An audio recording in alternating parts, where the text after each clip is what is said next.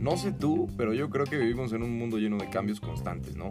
Pero yo también creo que cada cambio tiene una relación, aunque sea muy pequeña, con la arquitectura. Yo soy Luis Esteves y en este podcast siempre buscamos hablar de cómo ve el mundo de la arquitectura un millennial, pero también del cómo siempre buscamos un punto de equilibrio entre tener éxito, pero no dejar de ser feliz en el proceso. Así que quédate, espero que te gusten estos capítulos. ¿Qué hubo, ¿Cómo están? Oigan, pues este, este es el primer podcast. Vamos a entrar de lleno. Como ya vieron el nombre, pues es arquitectura millennial, ¿no? Esto va muy enfocado, ¿por qué? Pues porque soy un millennial, pero también me encanta el ámbito de arquitectura y también estoy involucrado, pues laboralmente, personalmente, mis amistades también son algunos arquitectos. Entonces me parece bien importante eh, poderles compartir esta situación pues muy personal, este, no generalizaré con este punto de vista, pero pues quizás algunos se sientan muy identificados o quizás algunos otros no. Pero es, parte de lo importante de este podcast, creo, ¿no? Em, el por qué decidí hablar de esto, eh, y es un punto, pues digo, muy puntual, dada la redundancia, eh, es porque yo este, fundé el despacho junto con mi papá. Mi papá también es arquitecto. Mi papá estudió en la Universidad Anáhuac, en Ciudad de México. Entonces, pues siempre me ha platicado pues de los profesores que le dieron clase, ¿no? Es un tema bien importante que pues Mario Pani le dio algunas clases, Agustín Hernández también fue su profesor, entonces es muy es muy rica la plática siempre con mi papá y el tema de arquitectura y los estudios. Em, sin embargo, cuando llego yo a estudiar arquitectura con este nuevo chip tecnológico, por así decirlo, eh, pues me doy cuenta de que pues el mundo cambia en la arquitectura también, ¿saben? A pesar de que es una, una carrera pues de las más antiguas, por así decirlo, eh, pues creo que es una de las carreras que a veces eh, se olvida de adaptarse a las nuevas mentes que están llegando a la, a la, a la carrera, ¿no? Em, esto parte de que el día de ayer justo estuve platicando con mi papá acerca de un proyecto y, y chocamos en, en, bastantes ideas y en el proceso de diseño más que nada, ¿no? Em, discutimos un poquito, digo, nada, nada extremo, nada preocupante o peligroso, pero em, estuvo muy interesante porque después de esa discusión reflexioné que pues ellos están o a ellos les enseñaron en otro tiempo, ¿saben? A ellos les enseñaron con otras herramientas, eh, pues ni siquiera había computadoras, imagínense eso, ¿no? Ni siquiera les enseñaron AutoCAD en la universidad. Eh, y yo, que soy una persona que le ha encantado el tema tecnológico en, en la arquitectura, que manejo varios programas, pues a veces es un choque ahí ideológico, y más que ideológico por falta de conocimiento, creo yo, ¿no? Eh, sin embargo, mi papá siempre ha estado muy abierto al tema de, pues, aprendizaje de las nuevas tecnologías, y pues ahorita ya le mueve al SketchUp súper bien, y, también se ha adaptado, ¿no?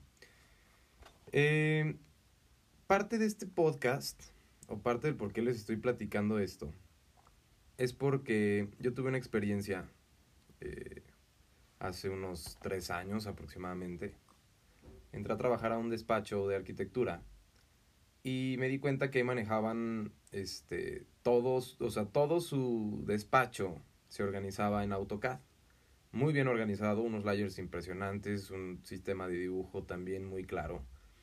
Y llego yo con muchísimos programas que ahorrarían mil de confusiones y mil trabajo extra. Y pues simplemente no querían cambiarse el chip, ¿saben? Entonces pues también llegó un punto en el que dije, bueno, o sea, también el adaptarse, pues no es a fuerza. Si ellos también se acomodan muy bien con ese sistema de trabajo, etcétera, pues quién soy yo para llegar a imponerles un, nuevo cambio, ¿no? Eh, sin embargo, conforme fuimos avanzando, o como fui avanzando yo ahí en ese despacho, pues se dieron cuenta de que hay muchas herramientas que se tienen que implementar.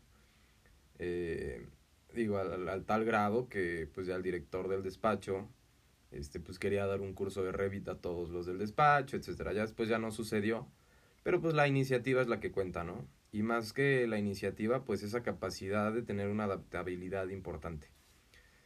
Eh, hay un tema, digo, dejando el, lado laboral de lado por un momento, eh, he aterrizado esa misma incógnita en la universidad. Y este mensaje creo que puede ir enfocado tanto a, a estudiantes, pues como profesores, ¿no? Eh, primero por el lado de estudiantes.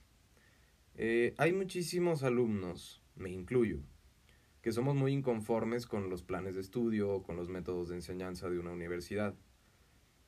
Eh, pero tenemos que tener en cuenta que son otros tiempos, ¿no? O sea, que nos están enseñando, digo, no generalizo, les repito, hay muchos profesores que dan clase por la experiencia que tienen en el ámbito. Y eso se me hace muy importante, muy, muy importante. Obviamente, pues muchas veces puedes tener muchísima experiencia, pero no tienes ese don de enseñar. Y a veces es donde se puede confundir.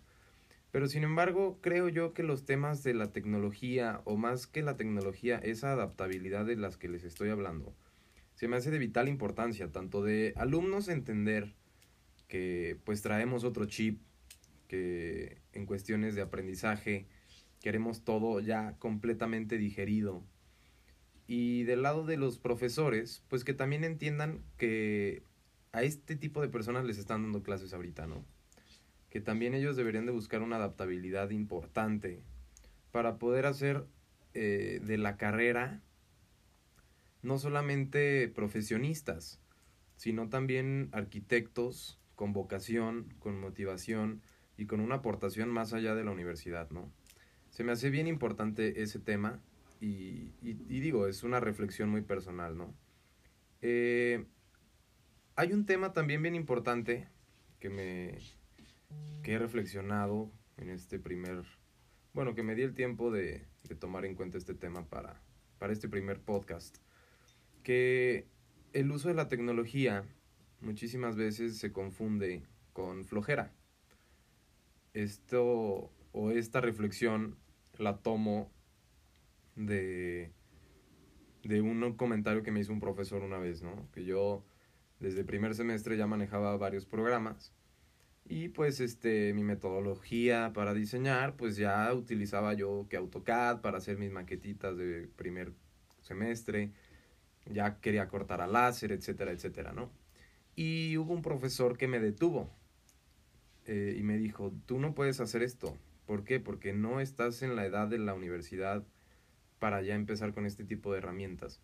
Entonces, pues se me metió muchísimo a la cabeza y yo dije, a ver, ¿por qué si yo, que le he dedicado tiempo, energía, este, dinero en aprender a este tipo de cosas para estar siempre un paso adelante de mis compañeros, llega un profesor y en lugar de decirme, oye, pues qué padre, podría ser un ejemplo tú para motivar a los demás compañeros de tu clase. O sea, imagínense, ¿qué pasaría si se cambiaran las, los papeles de esa situación y el profesor me hubiera dicho eh, eh, esto que les digo? Imagínense que yo llegaba ya con una maqueta impresionante y todo, y en lugar de que mis compañeros se enojaran o que dijeran así como de, ay, este presumido, ¿qué está haciendo? Pues no, no se trata de eso, se trata de, a ver, ¿qué tiene él que no tengan ustedes? Porque él sí lo está haciendo y ustedes no. Se me hace bien importante esa reflexión. Y, pues nunca se me va a olvidar, ¿no? Porque, digo, a fin de cuentas, lo seguía haciendo, evidentemente. No soy una persona, pues, que sigue las reglas en su totalidad. La verdad, sí soy así. Pero, pues, digo, lo seguía haciendo, pero ya tenía que tener ciertas, eh, pues, medidas para que no me fuera a cachar el profe o esas cosas, ¿no? Sin embargo, esa motivación yo la compartí con mis compañeros. Yo les dije, oigan, pues no se queden con lo que ya les enseñan yo les enseño Revit, yo les enseño, lancé unos cursitos ahí entre mis amigos, les enseñaba los programas, siempre los he tratado de motivar muchísimo con el tema de no se queden con lo que aprenden en la universidad. Siempre aprendan muchísimo más. Métanse a trabajar desde el primer semestre. Échenle ganas con, con la tecnología que tenemos. Ahora hasta con YouTube puedes aprender mil cosas, ¿no? Entonces ese tema me encanta y, y ese mensaje me fascina el que, ¿qué tiene alguien que está demostrando tener más talento o más éxito que tú no tengas? ¿No? ¿Qué te detiene? O sea, ¿en serio qué estás esperando? ¿Que en la universidad te enseñen todo? Imagínate, en mi universidad se gradúan 80 alumnos de arquitectura al año. Imagínate si todos fueran exitosos, sumando todas las universidades del país, más todas las universidades del mundo. ¿Qué estás haciendo tú para sobresalir? Tienes que hacer algo extra siempre, ¿no? Entonces, eh, ese es parte del mensaje más importante de todo este podcast.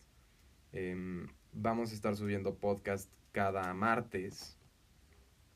Cada martes a las 7 de la noche se van a estar publicando los podcasts. Para que aquí actives tu notificación, estaría padrísimo. Obviamente este, te agradecería enormemente que compartas este podcast en tus historias de Instagram. Digo, porque pues no, no con la finalidad de, pues de crecer en seguidores o likes o esas cosas, ¿no? Lo que me importa muchísimo es impactar a más personas con un mensaje positivo de arquitectura, porque no tienen una idea de cuántas personas están desmotivadas, eh, no solamente en arquitectura, sino en muchas carreras. Y creo que faltan contenidos que, que te aporten energía y que te aporten esa seguridad de poder exigirte más y de no dudar de tu capacidad tanto como estudiante como profesionista, creo yo, ¿no? Entonces, pues bueno, Aquí la dejamos, nos vemos el próximo martes y espero les haya encantado esta pequeña charlita que nos echamos. Bye.